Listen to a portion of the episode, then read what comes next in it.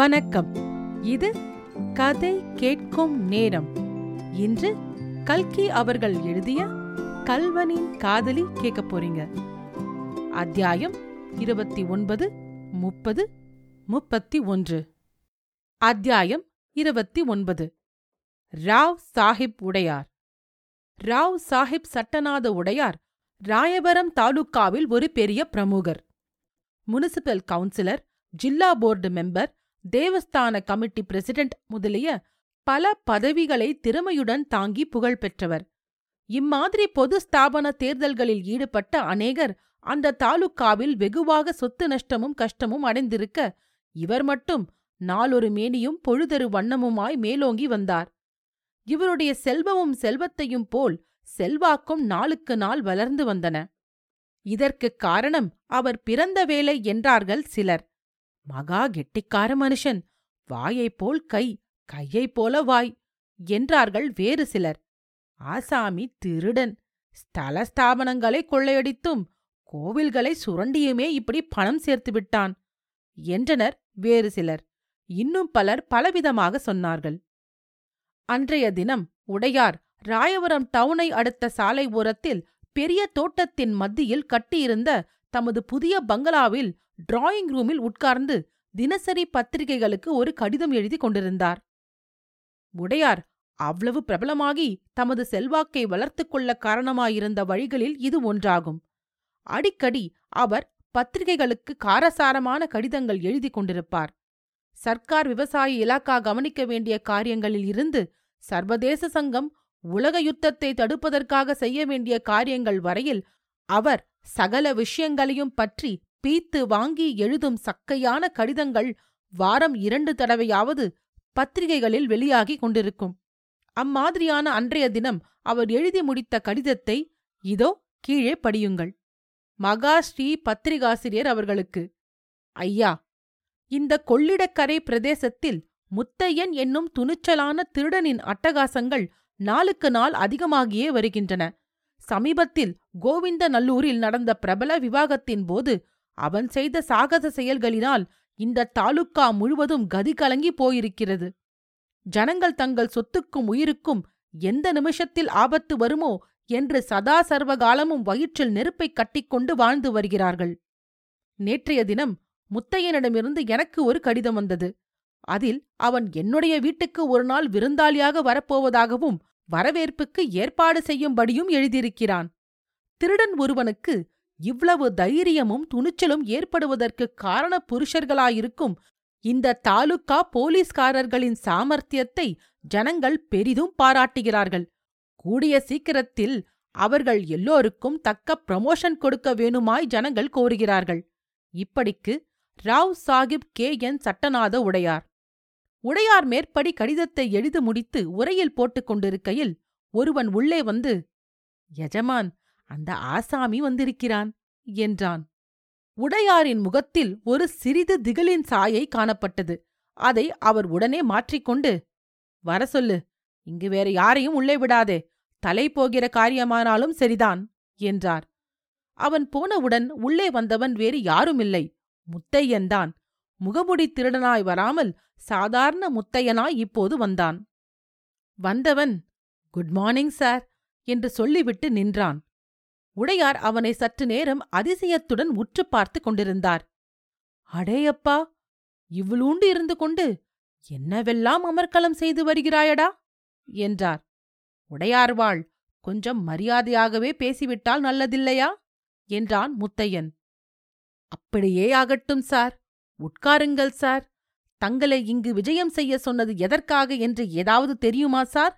என்று ராவ் சாஹிப் கேட்டார். "உங்களால் எனக்கு இதெல்லாம் சொல்லவில்லை. நீங்கள் என்னுடைய முகத்தை பார்ப்பதற்கு ரொம்ப ஆவலாயிருப்பதாய் மட்டும்தான் சொன்னான். ஆனால் காரியமில்லாமல் தாங்கள் அப்படியெல்லாம் ஆசைப்பட மாட்டீர்கள் என்று எனக்கு தெரியும்" என்றான் முத்தையன். உடையார் சற்று யோசனை செய்தார். அவனிடம் எப்படி விஷயத்தை பிரஸ்தாபிப்பது என்று அவர் தயங்குவது போல் காணப்பட்டது. அப்போது முத்தையன் அவரை தைரியப்படுத்துகிற பாவனையாக, "என்ன யோசிக்கிறீர்கள்? தாராளமாய் சொல்லுங்கள். திருடர்களுக்குள் சங்கோசம் என்ன?" என்றான். உடையார் திடுக்கிட்டு, "என்ன அப்படி சொல்கிறாய்?" என்றார். ஆமாம், அதைப்பற்றி என்ன? நான் விருந்திருடன், தாங்கள் மிஸ்டர் திருடன், அவ்வளவுதான் வித்தியாசம். பரவாயில்லை, சொல்லுங்கள். எல்லோரும் உன்னை பற்றி சொல்வது சரியாய்தான் இருக்கிறது. வெகு வேடிக்கை மனுஷனாய் இருக்கிறாய். இருக்கட்டும், உன்னை கூப்பிட்ட காரியத்தை சொல்கிறேன். என் சிநேகிதர் ஒருவருக்கு புதுசேரியில் இருந்து ரகசியமாய் கொஞ்சம் சரக்கு கொண்டு வர வேணுமாம். அதற்கு உன் ஒத்தாசை வேண்டும் என்கிறார். இதிலே எனக்கு ஒரு சம்பந்தமும் கிடையாது. உனக்கு சம்மதமானால் சொல்லு. அபாயம் அதிகம்தான், வரும்படியும் அதற்கு தகுந்தபடி ஜாஸ்தி. என்ன சொல்கிறாய்? இதை கேட்ட முத்தையன் வாயை கையினால் மூடிக்கொண்டு விழுந்து விழுந்து சிரித்தான். இடையிடையே உடையாரையும் பார்த்தான். உடையார் தம்முடைய ஆடை அலங்காரங்களில் அதிக கவலையுள்ளவர். அவற்றில் ஏதாவது கோளாரா என்ன என்று அவர் சுவரில் இருந்த நிலை கண்ணாடியில் தம்மை பார்த்து கொண்டார். முத்தையன், அலங்காரமெல்லாம் சரியாய்தான் சார் இருக்கிறது, ஒன்றும் பிசகில்லை. நான் சிரிக்கிறது வேறு விஷயம். 5-6 வருஷத்துக்கு முன்னால் இதே மாதிரி திருட்டு வேலைக்காக என்னை நீங்கள் கார் ஓட்ட சொன்னீர்கள். நான் மாட்டேன் என்றேன். அதற்காக என்னை டிஸ்மிஸ் பண்ணி விட்டீர்கள். அப்போதும் இதே மாதிரிதான், ஒரு சிநேகிதருக்காக, இதில் எனக்கு ஒரு சம்பந்தமும் இல்லை என்று சொன்னீர்கள். இதெல்லாம் ஞாபகம் இருக்கிறதா என்று கேட்டான். உடையார் குதித்து எழுந்தார். அடப்பாவி பயலே, நீதானா என்றார். பிறகு அவர் நின்றபடியே கூறினார். உன்னை கோவிந்தநல்லூர் கல்யாணத்தில் ஒரு நிமிஷம் பார்த்தபோதே நீயாய்தான் இருக்க வேண்டுமென்று சந்தேகப்பட்டேன். அதனால்தான் உன்னை எப்படியாவது கூட்டிக் கொண்டு வர சொல்லியிருந்தேன். ஜில்லென்று மீசை வைத்துக் கொண்டு விட்டாயல்லவா, அதனால் நிச்சயமாக அடையாளம் தெரியவில்லை. போகட்டும், அப்போது வெகு யோகியன் மாதிரி திருட்டு புரட்டிலே இறங்க மாட்டேன் என்று சொன்னாயே, இப்போது என்ன ஆயிற்று? பெரிய பக்கா திருடனாய் ஆகிப்போனாய்.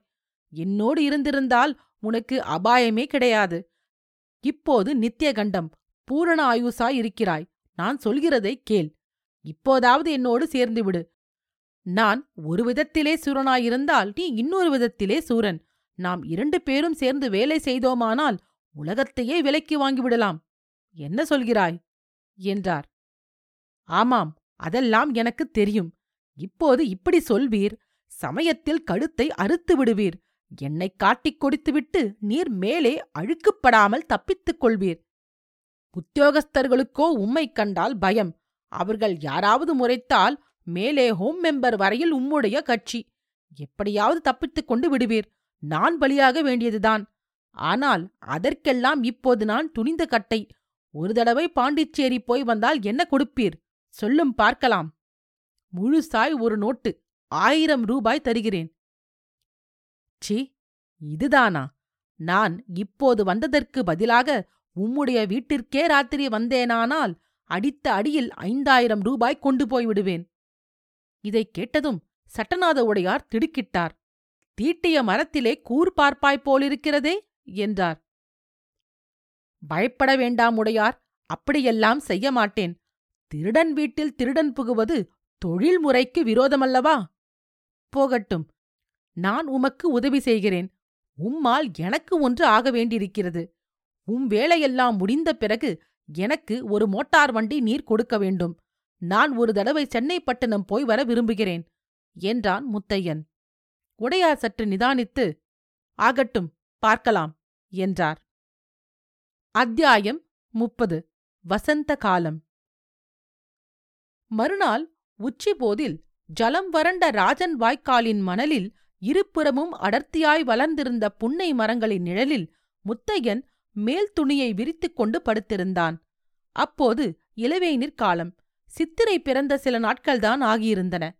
மரன் செடி கொடிகள் எல்லாம் தள தளவென பசும் இலைகளை தடைத்து கண்ணுக்கு குளிர்ச்சியளித்தன.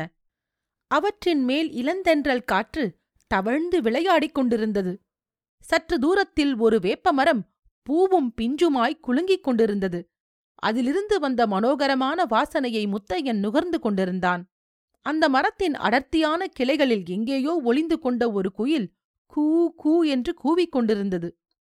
சென்ற சித்திரைக்கு இந்த சித்திரை ஏறக்குறைய 1 வருஷ காலம் முத்தையன் இந்த பிரதேசத்தில் திருடனாக பதுங்கி வாழ்ந்து காலங்கழித்தாகிவிட்டது.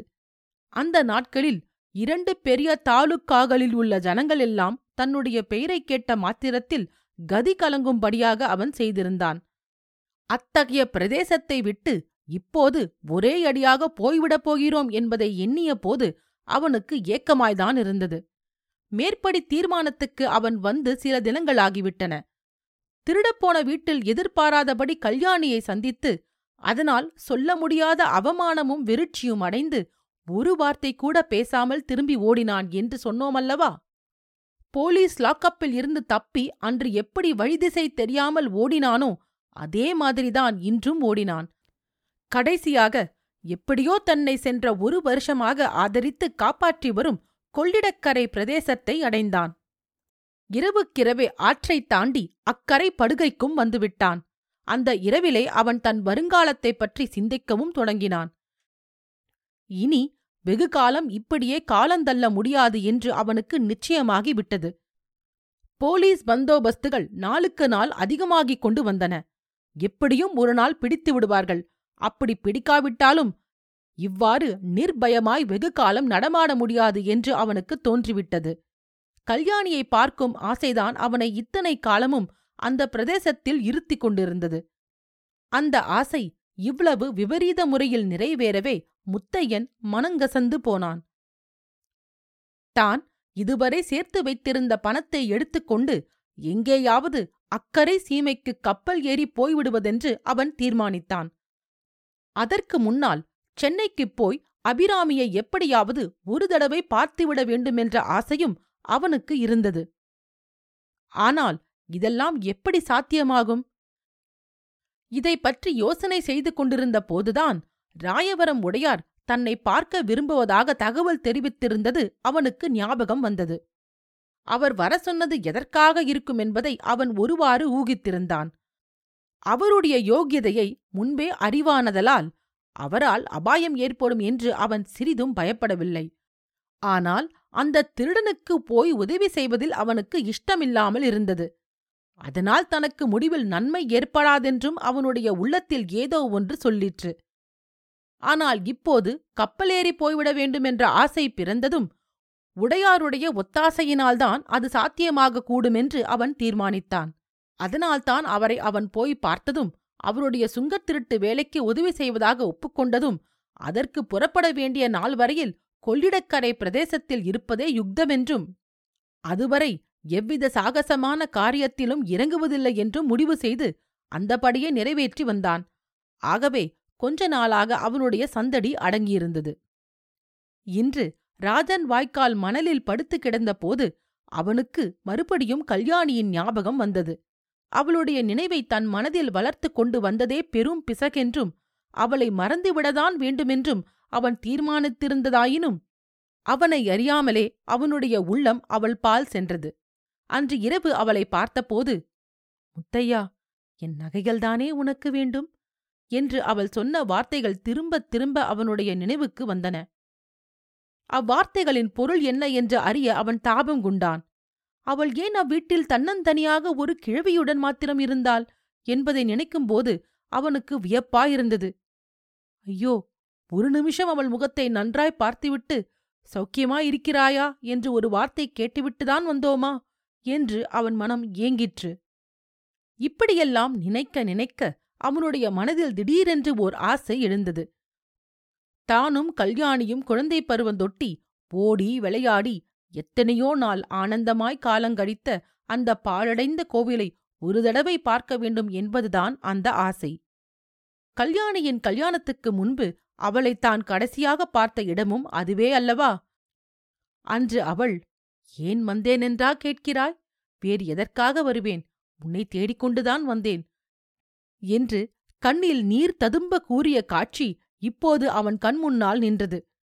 இந்த பிரதேசத்தை விட்டு தான் அடியோடு போவதற்கு முன்பு அந்த கோவிலை இன்னொரு தடவை பார்த்துவிட வேண்டுமென்று எண்ணினான். இந்த எண்ணம் தோன்றி சிறிது நேரத்திற்கெல்லாம் தன்னை மீறிய ஏதோ ஒரு சக்தியினால் கவரப்பட்டவன் போல் அவன் பூங்குளத்தை நோக்கி விரைந்து நடக்கலானான். அந்த சக்தி இத்தகையது என்பது அன்று சாயங்காலம் மேற்படி பாழடைந்த கோவிலை நெருங்கிய போது அவனுக்கே தெரிந்து போயிற்று. ஆம், அந்த சக்தி கல்யாணிதான். முத்தையன் கோவிலை அடைந்த போது அங்கே தான் எத்தனையோ நாள் உட்கார்ந்து ஆனந்தமாய் பாடி காலங்கழித்த அதே மேடையின் மீது கல்யாணி உட்கார்ந்திருப்பதை கண்டான். அவனுடைய நெஞ்சு திக் திக்கென்று அடித்துக் கொண்டது. அத்தியாயம் 31. காதலர் ஒப்பந்தம். கோவிலுக்கு பக்கத்தில் இருந்த மாமரத்தில் பட்டுப்போல் சிவந்த இளம் இலைகளுக்கு மத்தியில் கொத்து கொத்தாக மாம்பூக்கள் பூத்திருந்தன. அந்த பூக்கள் இருக்குமிடம் தெரியாதபடி வண்டுகளும் தேனீகளும் மொய்த்தன.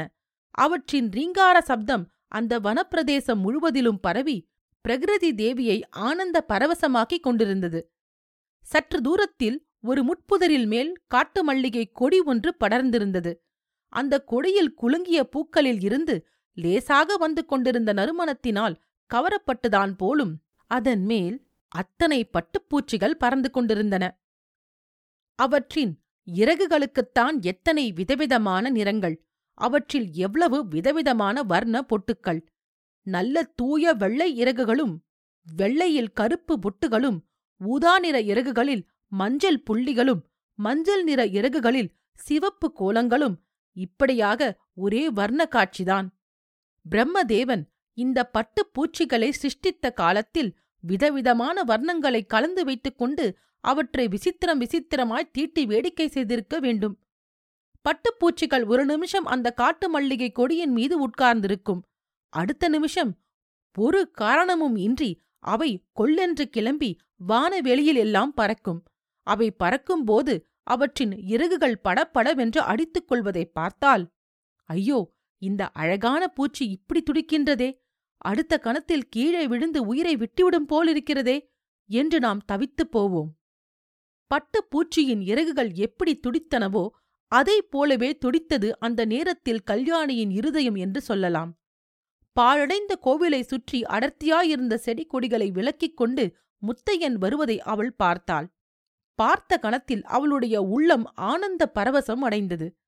ஆனால் அடுத்த கணம் முன்போல் அவன் மறுபடியும் தன்னை பார்த்துவிட்டு ஓடிப்போகாமல் இருக்க வேண்டுமே என்று எண்ணிய போது அவளுடைய இருதயம் மேற் சொன்னவாறு துடிதுடித்தது. அன்றிரவு முகமுடி தடித்து கல்வனாய் வந்த முத்தையன் அப்படி ஒரே நிமிஷத்தில் மாயமாய் மறைந்து போன பிறகு கல்யாணி அடைந்த ஏமாற்றத்திற்கும் ஏக்கத்திற்கும் அளவே கிடையாது. அவ்வாறு நேர்ந்துவிட்டதற்குக் காரணம் தன்னுடைய புத்தியீனம்தான் என்று அவள் கருதினாள். இத்தனை நாளும் அவனை பார்க்கலாம் பார்க்கலாம் என்ற நம்பிக்கையில் ஒருவாறு காலம் போய்விட்டது. இனிமேல் அந்த நம்பிக்கைக்கு கூட இடமில்லையே. முத்தையன் இப்படியே திருடனாயிருந்து ஒரு நாள் போலீசாரிடம் அகப்பட்டு கொண்டு தண்டனை அடைய வேண்டியது. தான் இப்படியே தன்னந்தனியாக உலகத்தில் வாழ்ந்து காலந்தள்ள வேண்டியது என்பதை நினைக்க நினைக்க அவளால் சகிக்க முடியவில்லை. இதற்கு முன்னெல்லாம் அவள் சாதாரணமாய் கண்ணீர் விட்டு அழுவது கிடையாது. பஞ்சநதம் பிள்ளையை கல்யாணம் செய்து கொண்டபோது அவள் தன்னுடைய நெஞ்சை இரும்பாக செய்து கொண்டாள் என்று பார்த்தோமல்லவா? ஆனால் அன்றிரவு சம்பவத்திற்குப் பிறகு அவளுக்கு தன்னை அறியாமல் அழுகை அழுகையாய் வந்தது. கல்யாணியின் அத்தை இதையெல்லாம் பார்த்துவிட்டு பயந்து போனாள். அன்று ராத்திரியே அவள் கூச்சல் போட்டு தடபுடல் பண்ணி திருடனை பிடிக்க ஏற்பாடு செய்ய வேண்டுமென்று சொன்னாள். கல்யாணி அதெல்லாம் கூடவே கூடாதென்று பிடிவாதமாய் சொல்லிவிட்டாள். அதற்குப் பிறகு கல்யாணி தானே அழுது கொண்டும் கண்ணீர் விட்டு கொண்டும் இரவு எல்லாம் தூங்காமல் புரண்டு கொண்டும் இருப்பதை பார்த்த அத்தை, அடி பெண்ணே, உனக்கு என்னமோ தெரியவில்லை, அன்று ராத்திரி திருடன் வந்ததில் இருந்து பயந்து போயிருக்கிறாய். மாரியம்மனுக்கு மாவிளக்கு ஏற்ற வேண்டும். கொஞ்ச நாளைக்கு பூங்குளத்துக்குப் போய் எல்லோருடனும் கலகலப்பாய் இருந்துவிட்டு வருவோம், வா, அப்போதுதான் உனக்கு பயம் தெளிந்த சித்தம் சரியாகும் என்றாள். பூங்குளத்துக்குப் போகலாம் என்றதும் அத்தை ஆச்சரியப்படும்படியாக கல்யாணி உடனே சம்மதித்தாள். அவளுக்கு என்னவெல்லாமோ பழைய ஞாபகங்கள் வந்தன. கொள்ளிடக்கரை காடும் பாழடைந்த கோயிலும் அவளை கவர்ந்து இழுத்தன. ஆகவே தகப்பனாருக்கு கடிதம் போட்டு வரவழைத்து எல்லோருமாக பூங்குளம் போய் சேர்ந்தார்கள். கல்யாணி இரண்டொரு நாள் வீட்டுக்குள்ளேயே இருந்தாள். பிறகு இடுப்பிலே குடத்தை எடுத்து வைத்துக்கொண்டு ஆற்றுக்கு குளிக்கப் போகிறேன் என்று கிளம்பினாள். அவள் சிறு பெண்ணாயிருந்த காலத்திலேயே அவளை யாரும் எதுவும் சொல்ல முடியாதென்றால், இப்போது பெரிய பணக்காரியாய் சர்வ சுதந்திர எஜமானியாய் ஆகிவிட்டவளை யார் என்ன சொல்ல முடியும்? முத்தையனை இப்போது பார்த்ததும் கல்யாணி எழுந்து நின்றாள். இருவரும் ஒருவரையொருவர் பார்த்த வண்ணம் சற்று நேரம் பிரதிமைகள் போல் நின்றார்கள். கல்யாணிக்கு எதிர்பாராமல் அவனை சந்தித்ததனால் ஏற்பட்ட திகைப்பு ஒரு புறம், ஏதாவது தான் தவறாக சொல்லி அல்லது செய்து அதனால் மறுபடியும் முத்தையன் போய்விடப் போகிறானே என்ற பயம் இன்னொரு புறம். ஆனால் முத்தையன் இந்த தடவை அப்படியொன்றும் ஓடிப்போகிறவனாயில்லை. திகைப்பு சற்று நீங்கியதும் கல்யாணியின் சமீபமாக வந்தான். "கல்யாணி, நீதானா? அல்லது வெறும் மாயைத் தோற்றமா? என்னால் நம்ப முடியவில்லையே" என்றான். "அம்மாதிரி சந்தேகம் உன்னை பற்றி எனக்கு உண்டாவதுதான் நியாயம். இந்த நிமிஷம் நீ என் முன் இருப்பாய், அடுத்த நிமிஷம் மாயமாய் மறைந்து போவாய்" என்று கல்யாணி சொல்ல, சட்டென்று அவன் ஓடிப்போகாமல் தடுப்பவள் போல் கைகளை விரித்துக்கொண்டு நின்றாள். முத்தையன் கலகலவென்று சிரித்தான். கல்யாணிக்கும் தன்னை அறியாமல் சிரிப்பு வந்தது. இருவரும் சிரித்தார்கள். எத்தனையோ காலமாக சிரிக்காதவர்களாதலால் இப்பொழுது அதற்கெல்லாம் சேர்த்து வைத்து குலுங்க குலுங்க சிரித்தார்கள். அந்த சிரிப்பின் ஒலியைக் கேட்டு நாவல் மரத்தின் மேல் கூட்டிற்குள் இருந்த குருவி குஞ்சுகள் வெளியே தலையை நீட்டி பயம் நிறைந்த சின்னஞ்சிறு கண்களால் அவர்களை பார்த்து விழித்தன. முத்தையன் சிரிப்பை சிரமப்பட்டு அடக்கிக் கொண்டு, "கல்யாணி, என்னால் நம்ப முடியவில்லைதான். எதற்காக நீ இங்கு வந்தாய்? பழைய முத்தையனை தேடிக்கொண்டா? அந்த முத்தையன் இப்போது இல்லையே. கொள்ளைக்கார முத்தையன் அல்லவா இப்போது இருக்கிறான். அவனுக்கும் உனக்கும் நடுவில் இப்போது இந்த கொள்ளிடத்தை விட அகண்டமான பள்ளம் ஏற்பட்டிருக்கிறதே" என்றான். "முத்தையா, நானும் இப்போது பழைய கல்யாணி அல்ல. காட்டில் குதூகலமாய் திரிந்து கொண்டிருந்த வனதேவதை கல்யாணி செத்துப் போய்விட்டாள். இப்போது இருப்பவள் கைம்பெண் கல்யாணி." "ஐயோ, நிஜமாகவா? அந்த பாவி இதற்காகத்தானா உன்னை கல்யாணம் செய்து கொண்டான்?" என்று திடுக்கிட்டு கேட்டான் முத்தையன். "அவரை ஒன்றும் சொல்லாதே முத்தையா. அவர் புண்ணிய புருஷர். அவரை போன்றவர்கள் சிலர் இந்த உலகத்தில் இருப்பதால்தான் இன்னும் மழை பெய்கிறது." "புருஷனிடம் அவ்வளவு பக்தியுள்ளவள் இங்கே ஏன் வந்தாய்? இந்த திருடனை தேடிக்கொண்டு?" என்று முத்தையன் ஆங்காரமாய் கேட்டான். கல்யாணியின் கண்களில் கலகலவென்று ஜலம் வந்தது. முத்தையன் மனம் உருகிற்று. "கல்யாணி, நான் சுத்த முரடன். முரட்டு முத்தையா என்ற பெயர் எனக்குத் தகும். உன்னை காணாத போது ஒவ்வொரு நிமிஷமும் உன்னை பற்றியே நினைத்து கொண்டிருந்தேன். இந்த ஜென்மத்தில் காண்போமா என்று துடிதுடித்துக் கொண்டிருந்தேன். ஆனால் உன்னை பார்த்த பிறகு முரட்டுத்தனமாய் பேசி உன் கண்களில் ஜலம் வர செய்கிறேன். என்னால் உலகத்தில் எல்லோருக்கும் கஷ்டந்தான். எதற்காக இந்த உலகத்தில் பிறந்தோம் என்று சில சமயம் தோன்றுகிறது." "எதற்காக பிறந்தாய்? இந்த தாயில்லா பெண் கல்யாணியின் வயிற்றெரிச்சலை கொட்டிக்கொள்ளதான் பிறந்தாய் முத்தையா. வாழ்க்கையில் ஒரு தடவை நாம் பெரிய பிசகு செய்துவிட்டோம். கடவுள் நம் இருவருடைய இருதயத்தையும் ஒன்றாக சேர்த்து வைத்தார். அதற்கு விரோதமாக இருவரும் ஆத்திரத்தினாலும் பிடிவாதத்தினாலும் காரியம் செய்தோம். மறுபடியும் அம்மாதிரி தப்பு செய்ய வேண்டாம். நான் சொல்வதை கேள். இப்படி வெகுகாலம் உன்னால் காலங்கழிக்க முடியாது. கட்டாயம் போலீசார் ஒரு நாள் பிடித்து விடுவார்கள். கொஞ்ச நாள் அடக்கமாயிருந்துவிட்டு கலவரம் அடங்கியதும் கப்பலில் ஏறி அக்கறை சீமைக்குப் போய்விடு. சிங்கப்பூர், பினாங்கு, எங்கேயாவது கண்காணாத தேசத்துக்குப் போய் சௌகரியமாயிருக்கலாம்." முத்தையன் மறுபடியும் திடுக்கிட்டான். தன் மனதிலேயிருந்ததையே அவளும் சொன்னதைக் கேட்டு அவன் வியப்படைந்தான். ஆனால் அதை வெளியில் காட்டிக்கொள்ளாமல், "கல்யாணி, என்னை ஊரை விட்டு ஓட்டுவதில்தான் உனக்கு எவ்வளவு அக்கறை" என்றான். "இன்னும் என்னை நீ தெரிந்து கொள்ளவில்லையா முத்தையா? உன்னை மட்டுமா போக சொல்கிறேன் என்று நினைக்கிறாய்? நீ முதல் கப்பலில் போனால் நான் அடுத்த கப்பலில் வருவேன்." "நிஜமாகவா கல்யாணி? இன்னொரு தடவை சொல்லு." "இவ்வளவு சொத்து, சுதந்திரம், வீடு, வாசல், ஆள்படை எல்லாவற்றையும் விட்டுவிட்டு இந்த திருடனுடன் கடல் கடந்து வருகிறேன் என்றா சொல்கிறாய்?" "ஆமாம், இவை எல்லாவற்றையும் விட நீதான் எனக்கு மேல். இந்த சொத்துக்களையெல்லாம் பண்ணையாரின் விருப்பத்தின்படி நல்ல தர்மங்களுக்கு எழுதி வைத்து விடுவேன். போகிற இடத்தில் நாம் உழைத்து பாடுபட்டு ஜீவனம் செய்வோம்."